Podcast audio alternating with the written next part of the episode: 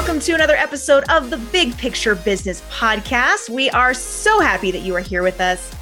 I'm really excited. Steven is here with us, you guys. Listen, he's amazing. We've been chatting for a year, and he is one of those entrepreneurs, business owners, where every single thing that he posts, I'm like, yes, oh my gosh, why didn't I think of that? Seriously? like, so I'm so excited that he's here with us.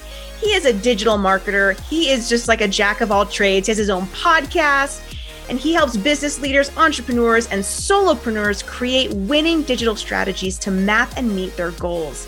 TDGR Podcast offers weekly insights, tips, and tricks from the bleeding edge of digital marketing. Hi, Steven. Welcome.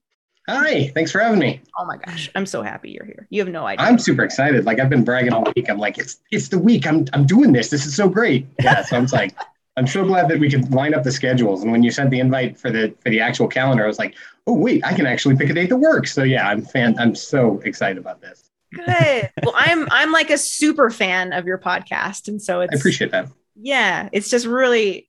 I'm just very happy you're here. I know I keep saying that, but it's it's true. so welcome, welcome. So listen, I want to talk to you about. I mean, we're, we're just going to jump right in talking about digital and social media strategies and how and why did that become a passion for you? Like, give us a little bit of background on how you entered into this world and just started loving it. Yeah, so it's funny. I had I had about 20 years of sales and management experience before I even discovered marketing and what it was. Hmm. And so, you know, I, have done every kind of sales there, but I mean, from like door to door sales. The only thing I haven't sold is cars, insurance, and houses. So, like I've I've sold cable. I've done you know, internet stuff, like all kinds of stuff. Um, but then I, I, worked for a company that was an inbound call center, and their their slogan was "Outsource Iowa, not India." Hmm. And they were for you could outsource your tech support, your customer. And I was in a position where I was doing more of the business development side, and my my job was to try and reach out and get clients to sit down with their director of sales and basically say, "Hey, you should be outsourcing your customer service to us." And um, in that time, I did what I didn't realize at the time was a competitive analysis. And I said, okay, so let's see what our competition is doing and how they're drawing its clients. And what I realized is the website was super outdated. We were on social media but hadn't posted in like six months. Um, we there was there was it was just awful. It was bad. It was bad. So intuitively, I started sending emails to the, their director of marketing and saying, "Hey, we should do this. Hey, I noticed this. Hey, I noticed that." And she goes, "No, no, you know, we we don't invest too much in that. Don't worry about it." And then about two weeks later, um, the CEO sent out an email to the entire company saying, "Hey, our director of marketing is coming up with some brilliant ideas. We're going to be revamping our website. We're going to be do-. so basically she took all the ideas that I had and pushed it out to the company. And at the time, I was like, okay, well, I'm not too worried about it. But then I noticed more and more, and then she would come back and ask me for more and more, and then she would get all the credit. And so I, you know, I'm a team player, but it comes to a point where you're like, that's not cool. You know, this is kind of career. This is a career limiting move. You know what I'm saying? So I uh, went to a friend of mine who owned a tattoo shop, and I just, uh, again, on a complete whim, said, "Hey, I think I've got a knack for this digital marketing stuff, especially social media. I'm really good at spotting trends. I'm really good at Facebook and all this. Um, let me ask you some questions." And I sat down and I asked him about 50 questions and wrote down all the answers on notebooks. And I came back to him a week later with a full digital strategy, literally off the top of my head.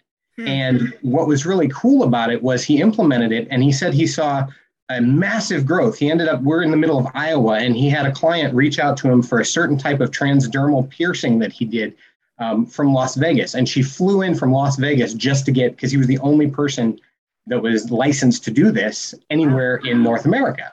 And so he's like, nobody would have known about this for, if it wasn't for you. So at that point, I knew there was something to it. Um, this is like 2015.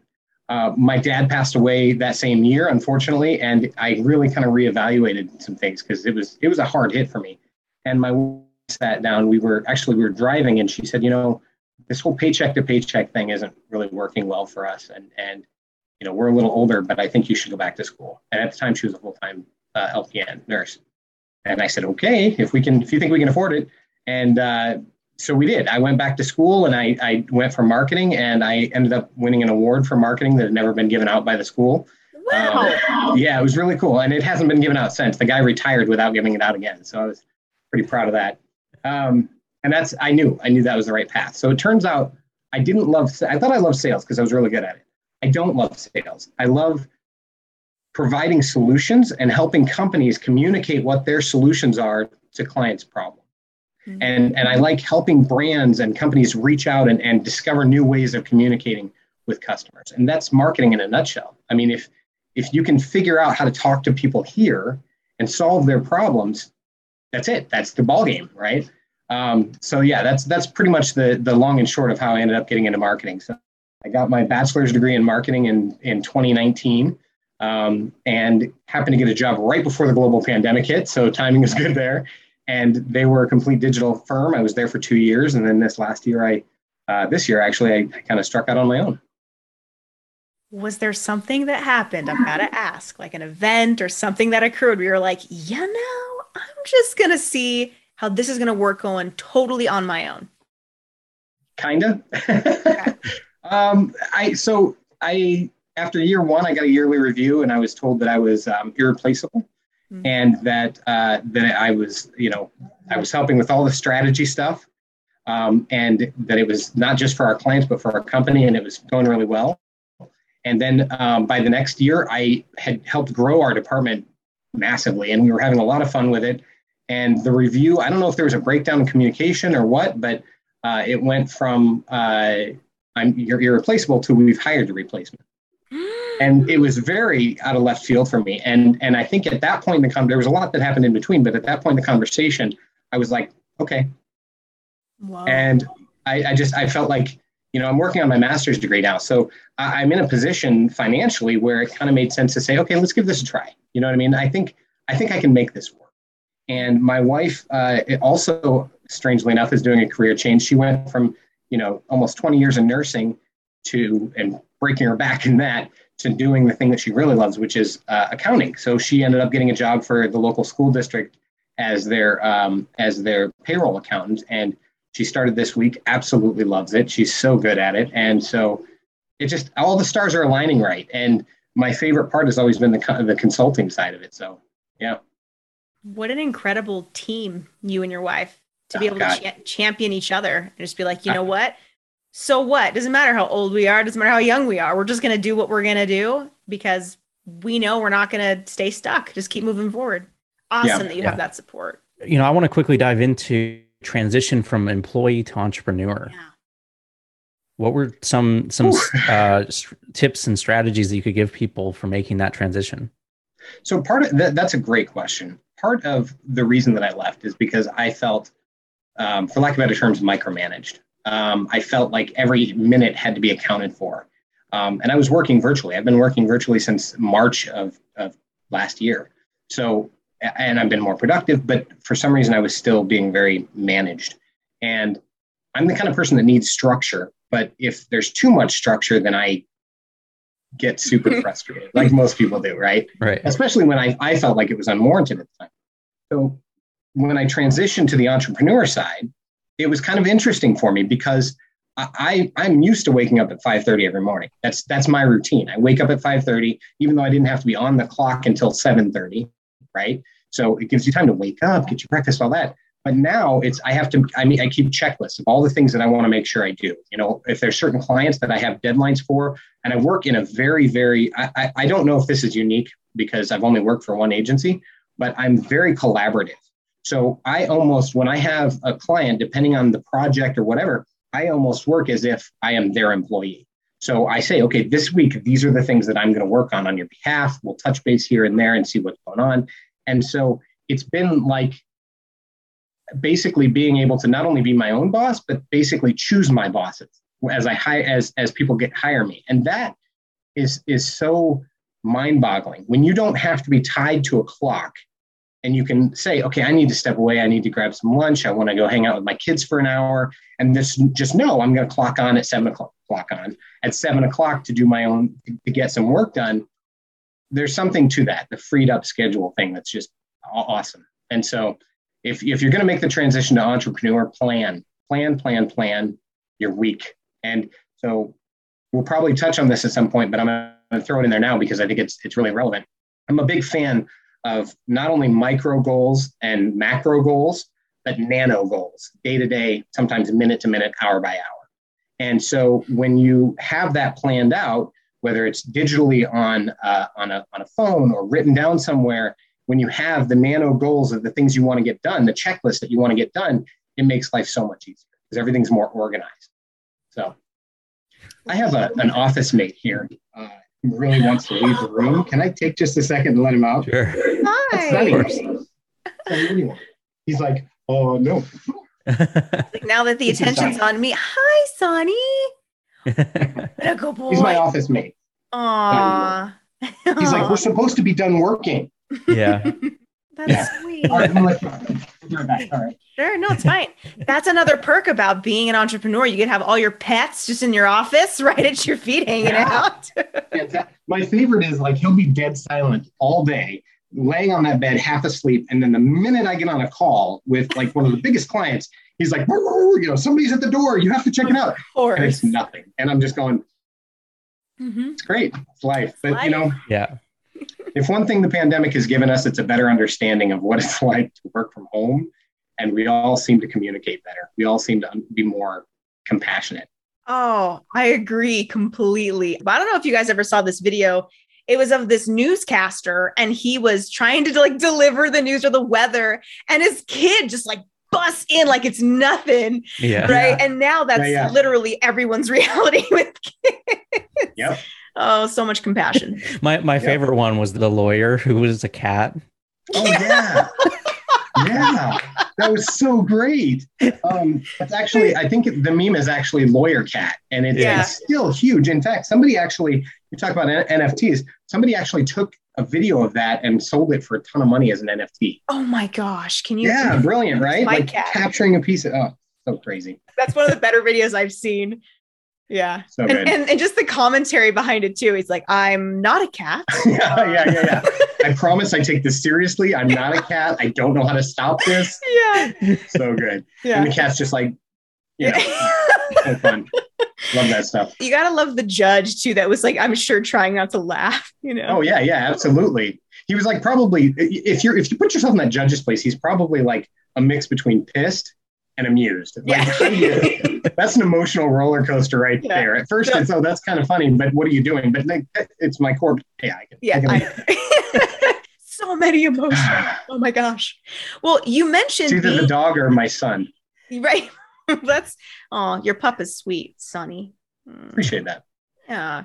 So you talked about being able to spot digital trends. Yeah. Is that is that something that you like you wake up in the morning and you're constantly seeking and looking for them or is it more of something you notice just out in the world? What what is that process like for you? It's a little both. So I, I like to say that I can't shut my marketing mind off because it's true. I see marketing in everything. In fact, I went and saw the Paw Patrol movie with my son earlier today.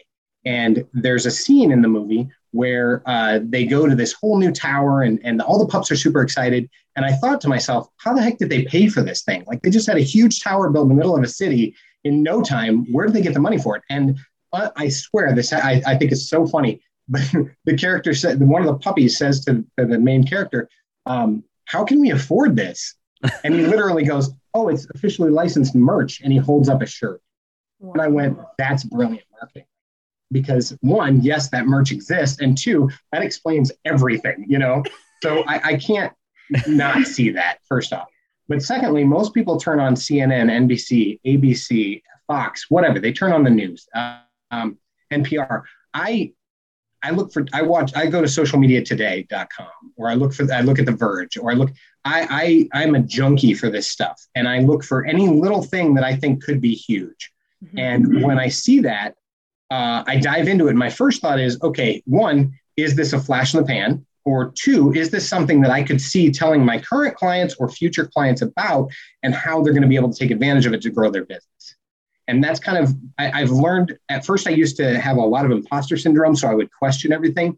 But now I just trust my gut. And, and after that comes from not being afraid to be vocal about trends as I see them and then seeing them take off and and knowing okay i kind of have a nostradamus thing with this stuff like i this is a this is this is something i'm good at trust it trust you guys had an episode a while back where you talked about somebody who was like trust the universe that's what's up Yeah. Yeah. It's amazing how much comes from that entrepreneurship, business owner intuition, where it's like, this it feels right. We just gotta we gotta go for it. We gotta rip the band-aid off. Let's go for it and see what happens. Because if you don't, if you miss the boat, so to speak, that was my experience with Instagram Reels, for example. Yeah. I saw everyone I tried doing. to tell you. I know, I know. I, I saw everyone doing these reels, and I was like, eh, Hmm. just one more thing, but it's still doing well. So Yeah. So, uh, true story. I have a client that I had worked with um, a while back, and I told him uh, that he needed. This was about two, three months ago. I was like, "Listen, anytime you do video content, try to go live on Instagram and do behind the scenes of it, so that you can get a whole nother piece of content, or do a behind the scenes reel." Hmm. And he did. He threw together a behind the scenes reel, and it had um, ten thousand five hundred views in less than twenty four hours yeah, and he said it was the most successful. Reels are a big deal, but the good news is you're you you have a chance to make it up. Okay, I know you guys are big on Facebook. Facebook has just announced that they are testing Facebook Reels. That is the Instagram Reels for Facebook in India, which means it's coming to America probably in the next couple months. So, you know what I'm going to say? Yeah. Well, and there's Yeah, real that's- ads now that Yeah, just came out. yeah. yeah. which my So far, account done. has still has not been approved. It's like Oh, really, good, right? I've spent millions of dollars with Facebook. Why can't you just give me these permissions, please? I still like the ability to put captions on reels and all that. Nope, sorry, because my account's so old. Let me ask this: Do you have access? If you go to post something on your personal account, Mhm. you have access to Facebook rooms. Like it, it usually says post post picture. So I'm a beta tester for that and didn't even know it. So rooms was officially announced for groups. Now, if you're in any groups, you Yeah. can see that you have rooms. Blah blah blah. Well, I if I go to post a uh, uh, just a regular Facebook post, I have the option to start a room at any time, and I can invite anybody I'm connected. with. I thought everybody had that. One can dream. If you do, I mean, since you do, yay, jump jump on that. Like if those Yeah. opportunities are presented to you, oh my gosh. Like Rory, for example, you have the ability to run ads on Reels. Do it. you're going to get a huge edge there, especially with them doing the testing of Facebook Reels. I mean, if you have the ads already there, that I mean, early adopters get the lion's share of, of everything. You guys Hundred percent. One preaching hundred. to Yeah. converted. and and that's um you know I t- that's what I talk about like opportunities change hmm right you have to utilize the ones that are available now to you you know what, whatever it is because I, I- like I remember back when Facebook ads were like you know not even a cent to get a lead right sweet. and man. you know now I mean you're like how many dollars or hundreds of dollars am I spending to get a lead right Yep. um the Even opportunity before that, changed right even before that, it's like, how the hell do I set up the retargeting for this? Because Facebook's changed again. Yeah. You know?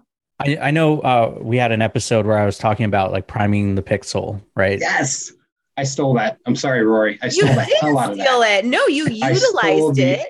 Ever living hell out of that. Well, and but I, good. I use it like like it's my job because it kind of is. But yeah, but I do give you a lot of credit. Like when I'm talking to clients, I'm like, listen, if you haven't checked out the Big Picture Business podcast, you need to. These guys were on point with this. Yeah, go ahead. I'm sorry. I want to hear Well, what you have to. I, I appreciate that, but I wanted to know like how are you using that in your business and with your clients to start Facebook account, ad accounts, and things like that, and to really like get everything prepared for running actual marketing. So the Facebook likes campaign idea that you that you spoke about, where you keep one, where you start at a certain budget and then you lower it and you just keep it running. Mm-hmm. that right there is gold. Like I, I, I always thought of, and I've talked about this on my show. I've talked about this with clients. I always thought of likes as a vanity metric. I didn't see the actual value of, duh, you know, this this shows Facebook literally who your audience is. So I've ha- I have a lot of clients now who are down to not a lot of ad spend on likes campaigns, but they keep it trickling because that algorithm's always learning and you got to feed it, mm-hmm. you know. So I, I that was probably the most valuable takeaway I had from that episode. That's one of my favorite episodes you guys have done because started out just listening passively, and then by the time I was home, I had to start over and grab a notebook because I'm like, brilliant, this is gold. so yeah, That's if you want to know where I get my news from, you guys Oh, that's Big chunk of it. awesome. right there. Thanks. But You're providing so much book. great information today. Like I'm like taking notes too. Seriously. But something uh, we wanted to ask you about because we know you do a lot of SEO, but we wanted to dive into the VEO, Oh, Yeah, right? voice engine optimization, absolutely. So that's a great point. It, it is something that is is critical because there are a lot of people think of the algorithm, right? And they don't realize that there's not one. There's many, many, many algorithms. And it's not just Facebook that has many algorithms. It's Instagram, it's YouTube, it's it's um, I mean, heck, Netflix has a bunch of algorithms, mm-hmm. right? Mm-hmm. So um, the voice engine optimization is huge because uh, everybody is asking Siri or they're asking um, nobody uses Cortana anymore, let's be honest. But they were asking Cortana for a while. yeah, thank you, Alexa. Google. Half the time I'm talking, my assistant picks up and is like, "Yeah, what do you need?" But um, always listening. But it's if just because you get so say digital marketing strategy is something you want to get found for, right? So you write these awesome blogs and you follow all the rules, do all the cross links and all that stuff. Well, here's the problem with that. Just because I can get listed number one organically in my area geographically for those keywords doesn't necessarily mean that if somebody asks a question, that it's going to come up with me. It'll pick up whoever's VEO optimized best, right? So when it comes to voice engine optimization, you have to think about it this way. The, the old concept of, um, okay, let's figure out search intent. People search for basic keywords when they're trying to info seek. They the more detailed the, the question, it's the more specific. They're closer to the decision making process. Well, with voice engine optimization, most of that is straight up out the window because we talk to our voice assistant. We talk to those. So when you're writing a blog, the it's so it, so the cool thing is a lot of the voice engine optimization stuff is the same principles of SEO. So if you've done your keyword research and you understand long tail keywords and questions and related keywords, that sort of thing, if you are writing content, long form content, which I have an update on that in a minute too, put a pin in it. If you uh, if you're writing long form content, if you for like your H2 or H3 headers in that, if you frame it in a question as if it's the person asking the question, what you'll find out is that there will be um, you'll get found easier on voice is what it comes down to. Because voice uses three things. They use one who answers a question most directly. Two whose uh, vicinity, location wise, is closest to you, especially if it's a product or service. And three, uh, how credible is that source? So, using old school SEO, does it have a lot of backlinks? Is it something that people click on a lot? Is it what people are looking for, essentially, right? When you're writing out content or you're doing video content, this is especially important on YouTube um, with titles or in the description. You know, you got 5,000 characters, you might, might as well use them, right? Think about it that way because if somebody wants to see a video about something, and you have that video, literally write out those words. Because even though voice recognition software is getting more and more advanced, the algorithms are going to be able to transcribe all of that. In fact, they can in some cases with closed captioning. That right there is, is, is a key part. They still read the descriptions. I always tell people the descriptions aren't necessarily for the viewer, it's for the algorithm. That's my thought on it. Having like an FAQ section can be really valuable then, right? So FAQ is my favorite. So um, FAQ is such a golden uh, opportunity area for a lot of reasons. One, it's an excellent way to get featured on snippets. Two, it's easy to repurpose that content into short form video. You want to, not sure what to do a 30 second video on? Boom, pick one of your favorite FAQs, right? A lot of times, if you check your Google uh, Analytics, you see that the questions are things that people are searching for that they're finding you for anyway. There's an FAQ, right? And so uh, a lot of the, the FAQ is absolutely perfect for that. Also, know that VEO uh, likes bullet points and they like numbers. The, the algorithms for Google, they love bullet points and numbers because it's easy to read off. It's easy for it to understand. Uh, it's all about hierarchy. Another key key thing here is it's trying to figure out an answer within nanoseconds, right? So the easier you make it for the Google crawlers to do that, the better off you'll be. That's amazing. it's so distracting. Good. No, Judge, I'm not a cat. yeah. I'm not a yeah, yeah, yeah. Keep talking. So valuable. Keep talking. no, yeah, no problem. So I love this. So uh, what I was getting at is this: if you when you have the hierarchy with the H two, H three, H four, all the way up to H five, that's that's golden for voice. And and I actually even do that uh, if I'm doing FAQ. You know, the question will be the H two or H three, either way and then I'll I'll go into it. I make them mini blogs. I mean, it's short form content, but it's still golden. And in some cases, they're their own unique pages. Mm-hmm. Um, but before I forget, I do want to tell you. So I've always told my clients that 600 words or more is what it takes to be considered long form content. Uh, I recently read, and I can't cite my source here. I wish I could, but I take in so much it's hard.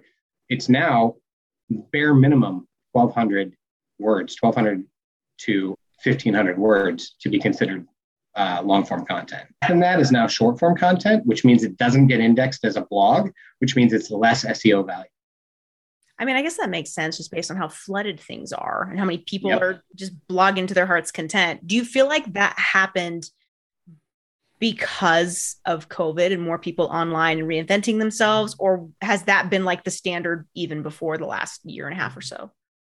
I think I think the reason that that happened is probably because you know Google looks for people who are not just regurgitating information but giving their own take, adding to the knowledge of the virtual universe. Hmm the metaverse, if you will. But, the metaverse, good segue.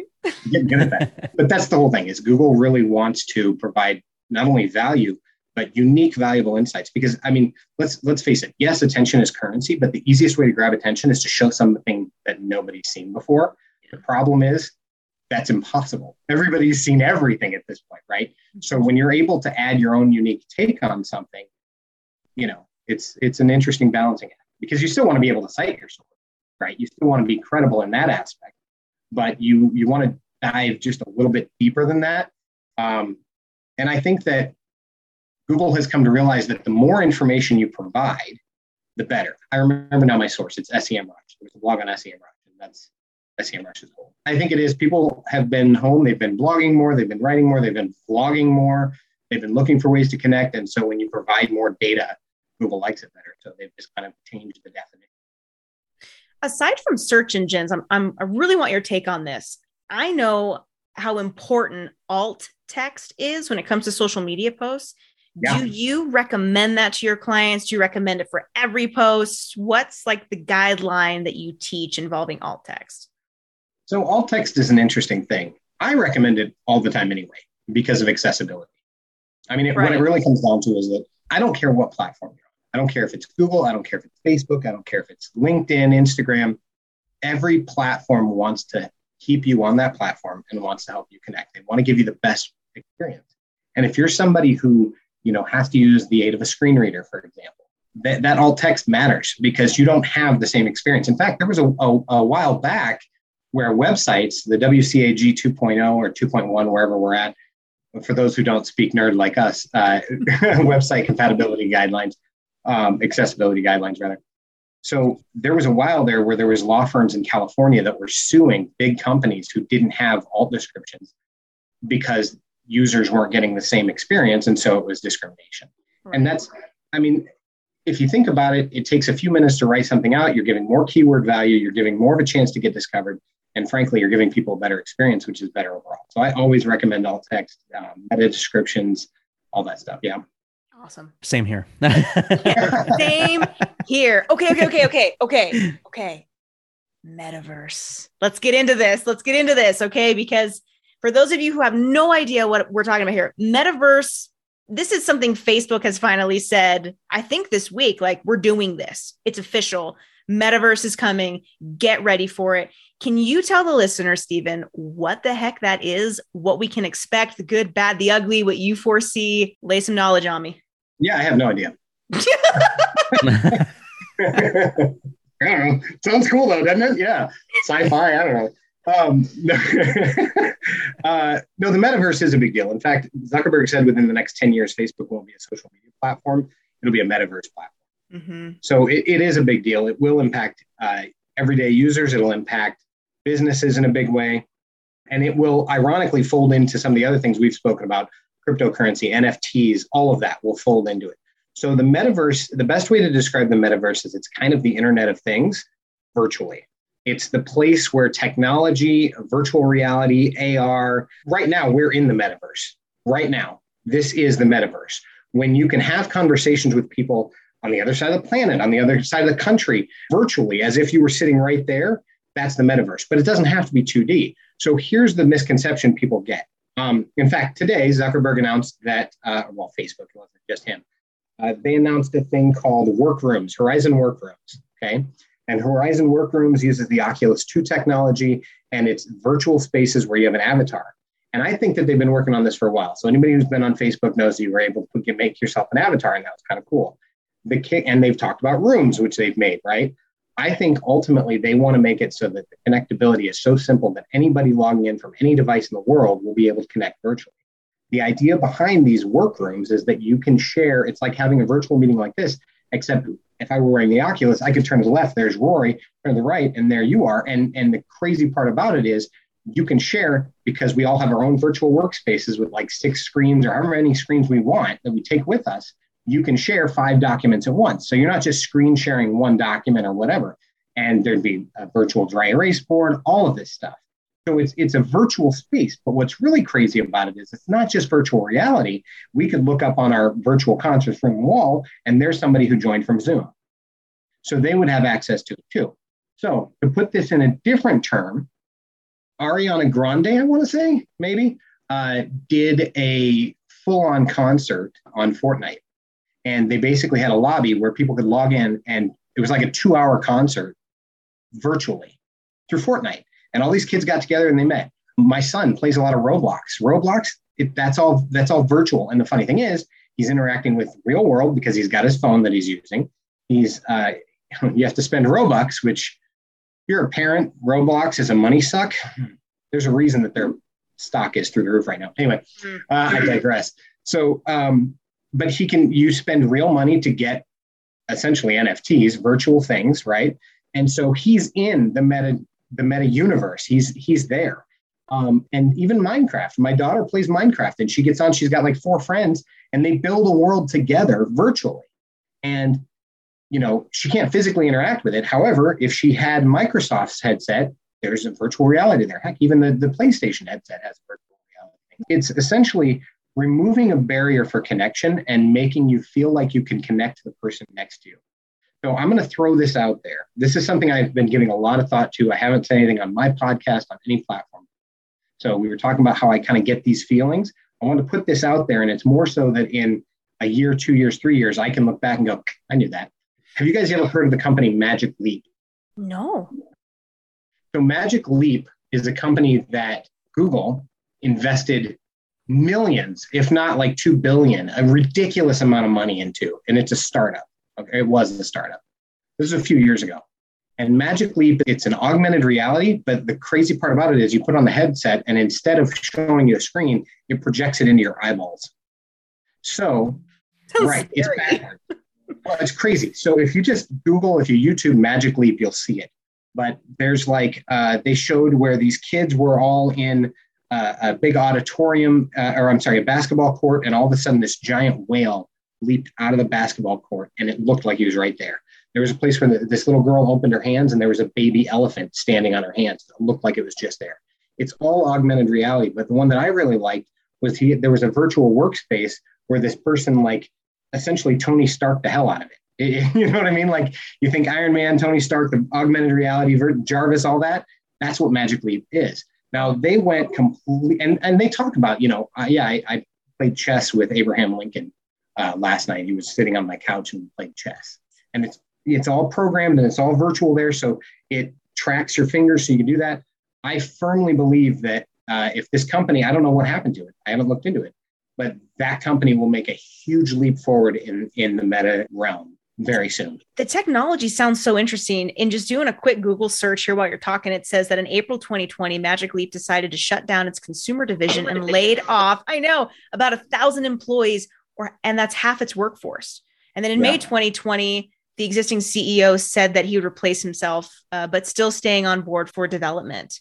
So I guess it looks like uh, the company just got a major lifeline with a $350 million raise. So the technology is still being developed. It's just a matter of the consumer side temporarily paused. So, well, I mean, you had the, the Google Glasses for a long time, right? And that was a super, super early version of, of, of this augmented reality. And there's a great SNL bit where he's like peacock, peacock, and he's trying to connect to the Wi-Fi for NBC, and uh, so good. Um, but I, I, don't think that that's far off. And I think the hardest part about it is Mark Zuckerberg said this in a, in a recent interview. The hardest part about it is people don't really want to wear a big clunky headset, especially if they're claustrophobic. But how do you fit what is essentially a supercomputer into this, mm-hmm. into a tiny glasses frame? You're, we're talking about all the connections that you need, essentially speakers, uh, which bone conduction headsets. I don't know if you're familiar, but mm-hmm. I actually have some bone conduction headphones. I think are going to be the thing that that they end up using for that too. But the technology will have to catch up, and with you know nanobots and all the crazy stuff they can do with that, that's where I think it'll really take off. When you can show me a set of glasses instead of a giant clunky headset, that's the part that is next level. And I think we're probably eight years out from that, if that. It's fascinating to think about Google Glass. So I grew up in the Bay Area, right? And so yeah. I, I moved into the South Bay, deep into the Silicon Valley, and I would see people riding their bikes to work with Google Glass on. I'm thinking, what are you paying attention to? It's like super distracting. But from where I'm sitting, it looks like wearables overall kind of failed just because no one really, I mean, from the Google side of things, I don't know if it wasn't cool enough or what, but it seemed interesting. And I know like the Apple Watch, you know, the Apple Watches, people are into that. That's great. I am very curious to see where this is going to go because obviously, to be in an augmented reality, you've got to like stick something on your face. Yep. So, what is going to become cool? And I can't really speak to this because I like from a is it cool or is it not cool? Because I've never done the Oculus, any of that. It totally freaks me out. I like to be in this reality. so just just knowing things are like moving in that direction, I know I need to be aware of that. Being a parent now, kind of, I mean, just just seeing how things are are going. It's cool. I get I get the the technology and like the just the incredible leaps that are that have been made since i mean i'm the last generation where i remember when there wasn't a computer. Like this is it. I mean i, I remember like the internet was born and i i was part of that transition. Don't we'll never, i'm older than the internet. Yeah i'm older than the internet. Barely. Yeah, my nephew asked me that once. He said how old are you? And i was like i'm older than facebook. Older than the internet. So you're old. The yeah. way you know it i'm old and the sad thing is I'm only 40. We're, here's here's something that'll really blow your mind. And my mother-in-law didn't get it, and she's she's from another generation. But I told this to my wife, and she about cried. I said, "Do you realize that we're closer to 2050 than we are in 1990?" Wow. the look on both your faces. I'm sorry. It's true though. I mean, that's the the time has just flown by, and technology is advancing so rapidly. It's it's nearly impossible to figure out where we're going. But I think the challenge for us as marketers is how do we advise people to be aware of this? So, like the NFT side, one of my clients was like, "Should I be getting into NFTs?" And I was like, "Well, uh, not for what you do." You know what I'm saying? If you want to do it on, on, on a personal level, that might be a good investment. Might not. It's it's a gamble. But where what I was thinking when I heard about the metaverse is okay from a marketing perspective. One, it would be brilliant to sponsor a virtual uh, concert. One, Two, it would be brilliant to invest in a virtual billboard. So if you know that they're going to have this virtual concert, reach out, see who you've got to be, have your logo hovering in the background the entire time. Mm-hmm. That brand awareness and being tied to that event, because let's face it, we are in the world of now. It is moment by moment. People invest now less in physical objects than they do in moments and in connection. And I think that's, you know, COVID really pushed people to want to connect so badly and it opened our world in ways we never thought possible. So I think that that's where, you know, to kind of bring it back to the metaverse thing, that's the marketing aspect of it is okay, yes, you should be paying attention to it, but on what level kind of depends on where you want your business to go. Yeah. Technology is moving forward. It's moving really fast. fast. Problem is, is humans in, inherently as a whole don't have buy in to new things. It stalls new technology from catching on. Why do you think that is? Well, you have early adopters, right? In any market. Yeah. But it's usually a small segment. People like to wait and see until something is proven and usually wait longer than they should wait. Yeah. Because of being scared of the risk. That's where we end up um, where like electric cars have been around for like 30 years or more, right?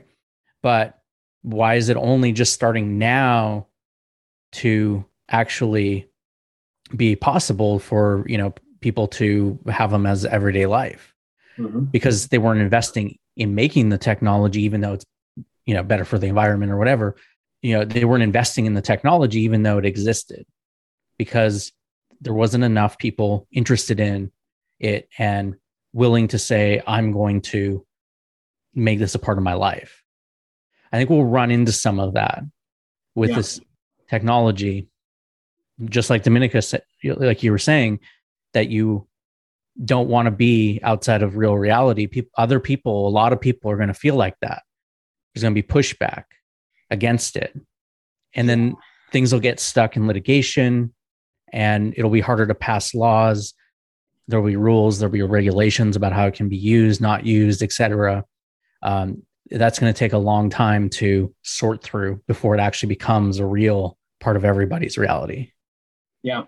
Governing the space, I think, is going to be a very real challenge. I think it already is. You know, it's definitely an interesting challenge. And I think that's why it's more important to be an early adopter yeah. because mm-hmm. you'll get your name out there. You know, worst case scenario, if it completely bombs and nothing happens of it, you learn, you grow. that's that's really yeah. what it comes down to. You you lose nothing except for a little bit of time, which isn't really even lost because you've invested. Yeah. Right. So I think the biggest thing that like as as business owners we can take away from any of this is that new technologies are being created and we have to be the early adopters if we want to benefit from that. Yeah. Right. Because yep. like you said, um, whether it's uh, you know reels or it's something with facebook or it's something with linkedin what ends up happening the platforms and the algorithms in you know and the owners of the companies they want to push it out to as many people as possible right away to get people to buy in to using it well reach, yeah. they over expose it which means you get additional exposure in the beginning until it's adopted by enough people. When it's adopted by enough people, then it starts trickling down. We saw that like Facebook Lives used to be like 10 times the traffic yeah. of anything else on Facebook. And then suddenly it was like barely getting any traction, you know, a few years later. Yep. Right. Because yeah. their whole model is based on advertising. So they're going to give organic exposure to new stuff. And then dip it down and then make you pay advertising to use that technology with the platform. So be on the forefront of this stuff is the main point here. Yeah. I have a little bit of a difference of opinion on this one. Can I share? Sure. Yeah. So I yes, I'm fully on board with the it is important to be the front runner, get there, do it. We can learn from it. If it sucks, move on. I totally get that. But certain aspects for me, like I'm still living in the day and age where I refuse to use Bluetooth earbuds. I won't do it. I'm still wired. I'm concerned that it's going to have some sort of repercussions later on that we don't know about. I'm that nerd going through the airport where I'm like female assist. I refuse to go through like the the freaking radiation spin thing which in reality it's probably fine. I'm weird that way. I just I don't want any extra stuff, you know? And so that's my concern from from like the mama bear standpoint of like how far are we going to go with technology that's being branded as this great tool when really we don't know what it could potentially turn into later right well but that goes exactly back to what i was saying is yeah. that you're going to have a whole group of people who feel exactly the same way who aren't going to want to adopt. I was just talking from a marketing standpoint when new technology comes that you can utilize in your business. Mm-hmm. I'm not talking about like personal opinions about whether or not, you know, radiation at the airport, you get it or not, right? Because th- that's personal choice. Everyone has that choice to make. Yeah. Right. If they so want to and are informed. Right. But when it comes I to like the radiation, it kills the parasites. See, but it's, it's so oh my gosh, it's so hard for me because like the marketing mind and like the tech nerd is like all about it until I'm faced with it and I'm like, oh, I don't know. It's tough. It's like it's a it's this constant internal battle with myself of like, are we turning into WALL-E? You know? Yeah. That there you go. Perfect. That's the metaverse.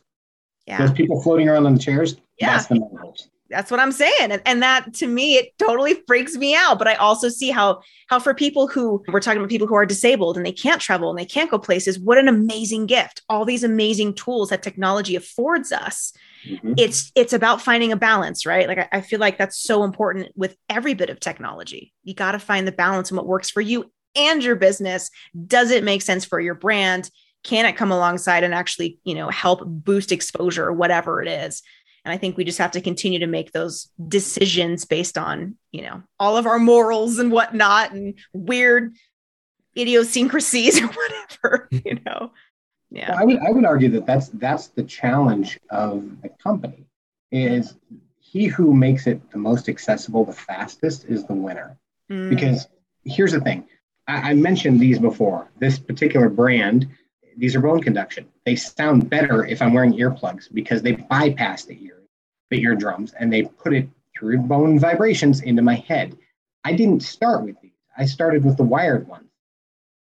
I, these are Bluetooth, right? So if, if you can offer the opportunity to join into whatever the technology is, you know, it's the same concept as okay. So here's the best way to put it. It's kind of like, should I be on every platform? No, but you should go all in on the platforms you're on, right? That's the, that's a general rule, right? That being said, do you want to have something in in each platform? Maybe, you know what I mean? Because the if if say for example, I, you guys, this is perfect. Oh my god. So here's the deal: big picture business. You guys do this as a YouTube video. You promote it as not only YouTube, Facebook, Instagram ads. You promote each show that way. You also have it obviously as a podcast, right? The growth of podcasts on Instagram through the roof. I'm sure you could transcribe this entire conversation and make a massive set of blogs out of it. And the reason that we do that is because you want to give the content in the way that your audience is going to consume it. Some people can't. They don't. They don't want to sit down and read. Some people can't. They don't. They don't want to have their face shown on a camera on a Zoom call. That's why you can turn off the camera and still be a part of it. That's why you can dial in, right? So it's all about it, you know, back to the accessibility thing. The more accessible, the better. That's that's my thought. 100% agree. Yeah. Yeah. And what, what I love about this conversation is like you're preaching to the choir. I really am. I'm sorry. I know. Well, don't, oh, no. don't apologize. This is no. my people, frankly. No, it's, it's great because these are the types of conversations we love having because as the podcast as a whole, we want people to like see how like we run businesses and how we approach the mindset behind what we do because that's what has led to the success. Yeah. And without that type of mindset and being curious and being willing to try things and test things, mm-hmm. we wouldn't be where we're, we're, at and our clients wouldn't be where they're at. Amen. Yeah. Amen. It's great because when I talk to people, I have I have a real passion about marketing, obviously. when I talk to clients, you know, you have to keep your audience in mind. So I'm talking about things that are here and they're here. and so, you know, it's, I, I, get carried away sometimes and they, they're like, I'm going to hire you because you're enthusiastic, not because, and, and because I trust you know what you're talking about based on the fact that you know a lot about it. But, you know, so I have to remember. So the nice thing about talking to you guys is you, you are my people. Like when I'm speaking to you guys, I feel, right. I feel like I don't have to translate or re-speak or repurpose what I'm trying to say. So that's nice. I hear you. This is my happy place when we can speak nerdy to each other. It's my favorite thing. I got to tell you, I've gone through that so many times and I've had to train myself to speak to the audience, to be very clear. Like, don't use a bunch of acronyms. I was just telling Rory that the other day. It's like sometimes we get going in acronyms and we got to slow it way down and go, okay, let's let's back this up to make it palatable. Just like you said, Steven, like people like, you know what? I don't know what you're talking about, but you sound like you know what's up. So I'm gonna go ahead and hire you. So yeah. we can work, you know, go both ways, right? Yeah, you have you have to show that you're an expert and that you know what you're talking about. But at the same time, you also have to be able to have conversations with people so that they can understand more and more as I have students as opposed to done for you clients. Mm-hmm.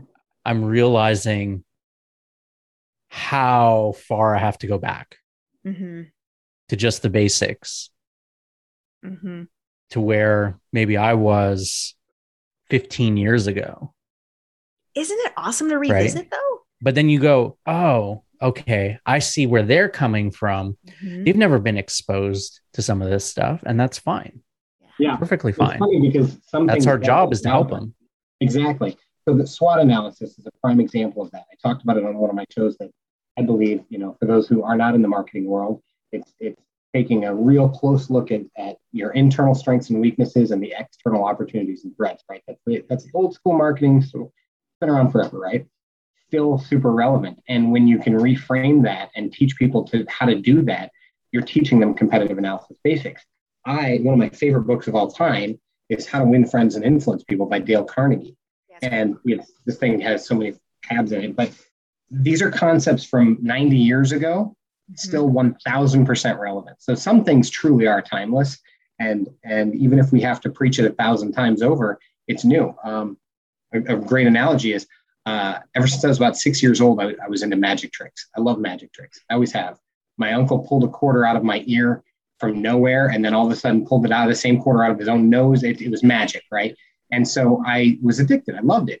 And when I, a few years ago, I had found a book from like 1920, and it was from a guy named Howard Thurston. It was like 200 tricks you can do and 200 more tricks you can do. And I'm reading through it, and these are all tricks that he had done, and Houdini really liked this guy, and so it's a big deal. But what was amazing is I took a lot of those tricks and I modernized them with a new deck of cards, thinking because this book's been around for 100 years, of course, everybody's going to know it, right? And it turns out they've been forgotten about. Nobody, so I looked brilliant, and here I'm just repurposing content from 100 years ago. And that's kind of how it is with just about everything. What goes around comes around. It's the cyclical nature of life, right? When you can recognize those type of things and figure out how to repurpose them to fit other needs, it's magical. In fact, I think that the biggest thing that we've all three kind of tiptoed around is it's very audience specific. Not only that, but it's very client specific. So one of the things that I, I it drives me nuts is if a client comes to me and says, "Hey, are you familiar with this?" and I'm not, I, I have no problem owning it and saying, "You know, I've not heard of that. Let me do a little research and get back to you." But the, the accountability side of that is then I have to do that, right? And so it's not going to be for everybody. It's not going to be for everybody. And so if they hmm. say, you know, hey, should I be getting on TikTok? Well, maybe. Let's talk about your business. You know, is your audience on TikTok? Hmm. It, it, are you planning to repurpose that content for reels and other things, right? So it's it's definitely something that I'm very conscientious about and realizing that there is no one size fits all. It's unique. Yeah. Speaking of magic, I, w- I was just rewatching Death by Magic. Have you seen that? Yeah. It's so good. Yeah, definitely good stuff. I pay attention to the languaging and the positioning, right, of influence that's used mm-hmm. to get people to make and choose decisions that you want them to make. Because I'm not a wordsmith, but it is so powerful that you can use your language to influence multiple people all at once yep. to get them to do what you want. Now, not only language, but visuals and and uh, even more.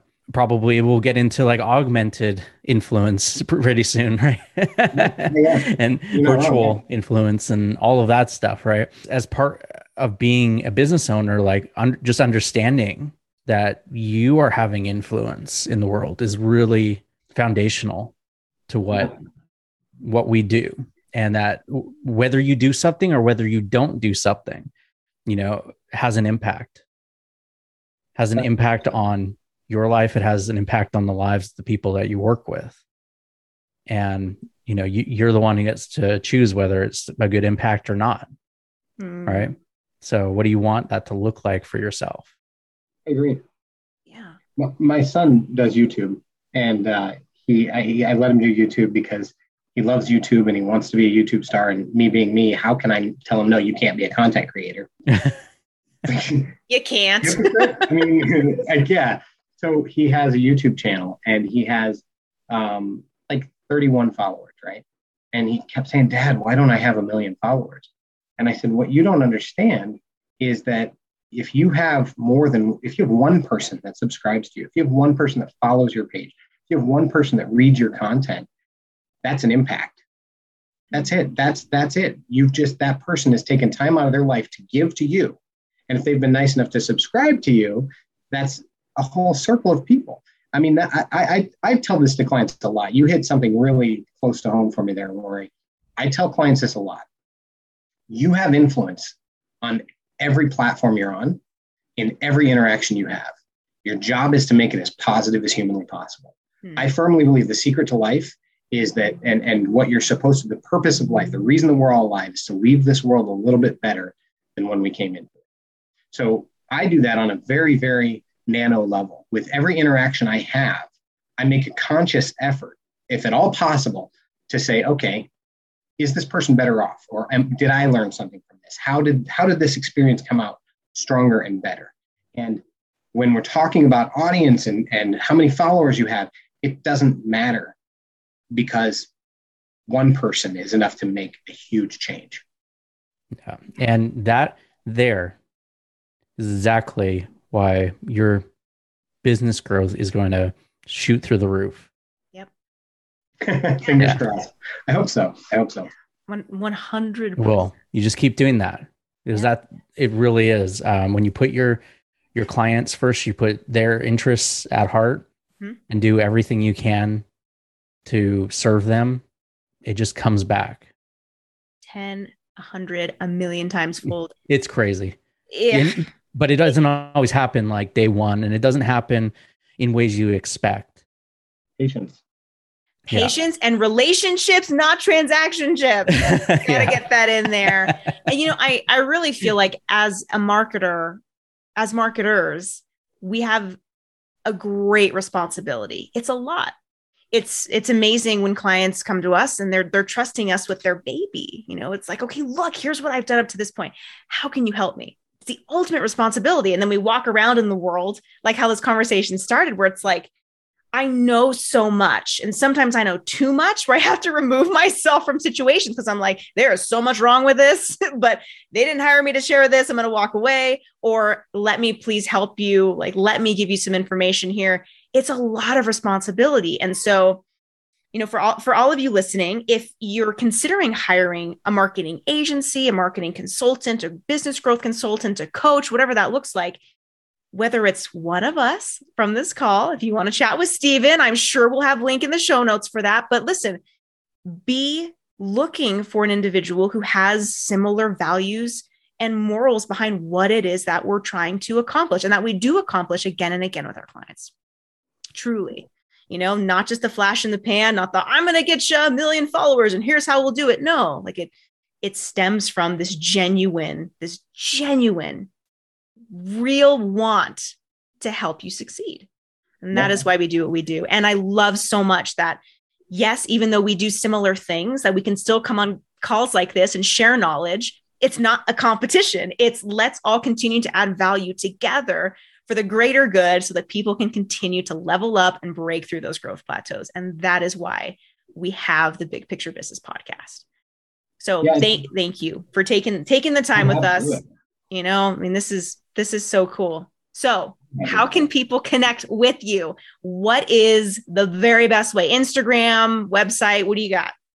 So on, on all of the social platforms, it's uh, TDGR podcast, which stands for the Deep Gripping Reality Podcast, because when an idea hits you like a deep gripping, it's it's deep, it's gripping, it grabs you, right? That's the deep gripping reality. So TDGR podcast at TD on, on all the platforms.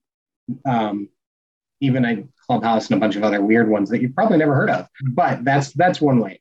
Also, my website is a marketingstrategy.com and I get all the messages from there. So, you know, obviously if you want to check it out there, that's probably one of the best ways to get a hold of me. I do free consultations. I mean, if I have one flaw as a business owner, it's that I give away way too much for free. Like, ugh, you know, the old the Joker saying of if you're good at something, never do it for free. Yeah, I, I'm sorry. so you get one free consultation usually. yeah. Yeah. A lot of times, especially if you're selling high ticket, you know, product services, most people don't realize is that you have to be willing to give away more than you actually think you should if you're wanting to stand out and to actually make the sales these days. Things yep. have changed. Yeah. That's that's what I keep uh, saying to everyone is, you know, you're going to have to step up and put out more and be willing to let go of some of the quote unquote secrets and share that with no intention of actually getting a, a client out of it. You may not. That's perfectly fine. But if you, you go in with that attitude, I'm just here to serve you, to help you, it magically just circles around yeah. and comes back somehow. You know, you don't even know because it might be like three years later when you spoke with someone, they come back and they're like, "Hey, you know, I've got this uh, this person I think would be perfect to work with you." I mean, it happens all the time. Isn't that crazy? Yeah. It's awesome. It's full circle. You put it out into the universe and go, okay, I'm open. I'm open to whatever opportunity. We even, Rory, I don't know if you saw this. We got a comment on a, on a, on one of our YouTube videos last week that said, how is this free? Like oh, I'm yeah. getting so much value. And I'm like, yay, yay. That's exactly what we're after. You know, give it away because at the end of the day, nobody can do exactly what we do. You know what I mean? Because we're all super unique in the way that we do things. That's what makes it so valuable. So, yes, keep giving it all away as you can. I mean, you got to pay your bills, of course, but you know, give it away as you can. And then, Steven, you also mentioned that you've got this amazing product in the pipeline, right? Can you talk about yeah, that? Yeah. So, I'm going to be launching, hopefully, by the time that this episode goes live, I'll have it ready to go and it'll be available on marketingstrategy.com. But I've put together a, a really comprehensive guide with tons of little checklists in it for you know how to how to how to create a complete and comprehensive social media strategy. And as of right now, I've included a bonus SEO checklist guide, which I may end up pulling out of there and making it its own product because it's so good. But I, I think I'll probably end up keeping it in there. But it's the first of, I think, many things become like that. I think it's amazing how many, I said there is no one size fits all, but you can give a good roadmap. And I found that that's what there's a high demand for. And so if I can offer these products and it helps somebody advance their business, then I'm all about it. And so I'm going to share with you my ultimate secret to success. Are you ready? Let's have it. Sure. The reason I'm so good at what I do is because I it's very easily easy easy for me to become personally invested in the success of the people I work with. That's all it is. I have a personal interest no matter who I'm working with, no matter what I'm doing, free consult, it doesn't matter. It's very easy for me to want it just as bad as the person that I'm talking to. Mm-hmm. It's that easy. And and I think that was probably the hardest part about going solo was I had all these strategies for international companies I was working with, and I just had to trust that they were going to work. I, I can't follow up. I can't see how it's going other than oh. watching from afar. And it's so, that was the most heartbreaking part for me was it's like we split up, but you guys got the kids. You know what I mean? And it's not that I want them for client purposes. It's because I got to know these people. I got to be invested in their success, and I, nothing makes me feel more tickled inside and, and, and ecstatic than when I see them applying things that we have talked about and still applying it, seeing it be successful. It's just maybe it's an ego thing. I don't know, but I love seeing people succeed.